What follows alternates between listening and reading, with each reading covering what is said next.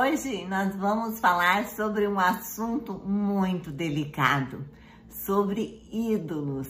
Você tem algum ídolo no seu coração? Você ama alguma coisa mais do que você ama ao Senhor? Vamos entender um pouco sobre isso hoje.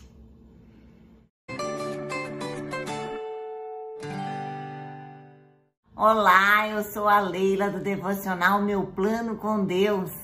Hoje é dia 8 de junho e para quem está fazendo a leitura anual da Bíblia junto conosco, nós estamos lendo hoje 2 Crônicas 30 e 31 e João 18, do 1 ao 18. Ídolos do coração. Leitura de Ezequiel 14, do 1 ao 11. Esses homens levantaram ídolos em seu coração. Com lágrima nos olhos, o personagem principal do filme resumiu sua vida para a namorada, sem amigos, sem emprego e com um passado sombrio, sem laços familiares ou fé em Deus. Ele tinha apenas o amor de sua namorada e lhe prometeu devoção vitalícia. Para fazê-la feliz, ele se obteve de violência, permaneceu monógamo e deixou de usar certas palavras desagradáveis. Tudo que fazia e planejava girava em torno da bela atriz por quem se apaixonara. Esse cenário nos mostra como os relacionamentos podem se tornar nossos ídolos. Quando Deus disse, não faça para si espécie alguma de ídolo ou imagem de qualquer coisa, ele estava nos avisando para não deixar algo se interpor entre nós e o Senhor. Infelizmente, às vezes a busca por romance eclipsa o nosso amor por Deus. Nos tempos de Ezequiel, os israelitas praticavam a idolatria.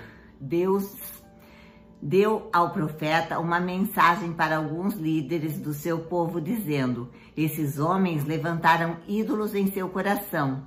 Aos olhos de Deus, a idolatria não era apenas a criação e adoração de figuras de madeira.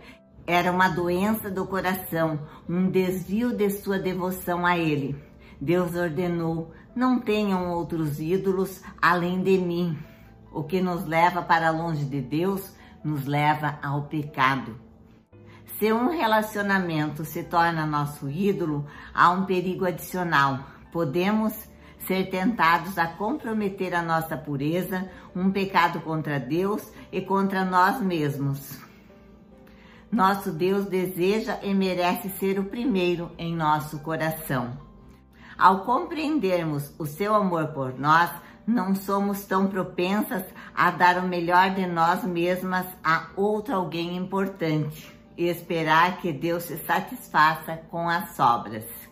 Temam o Senhor seu Deus e sirvam-no. Um ídolo é tudo que passou de ser bom para ser crucial na sua vida. Tudo que você fala que não consegue mais viver sem aquilo, que sua vida não tem mais sentido se você perder aquela pessoa, ou aquele objeto, ou aquele emprego, que você não se vê mais sem aquilo na sua vida. Deus, ele começa a ficar em segundo plano e estas pessoas, carreiras ou objetos, elas se tornam sim ídolos para você e você nem se dá conta disso.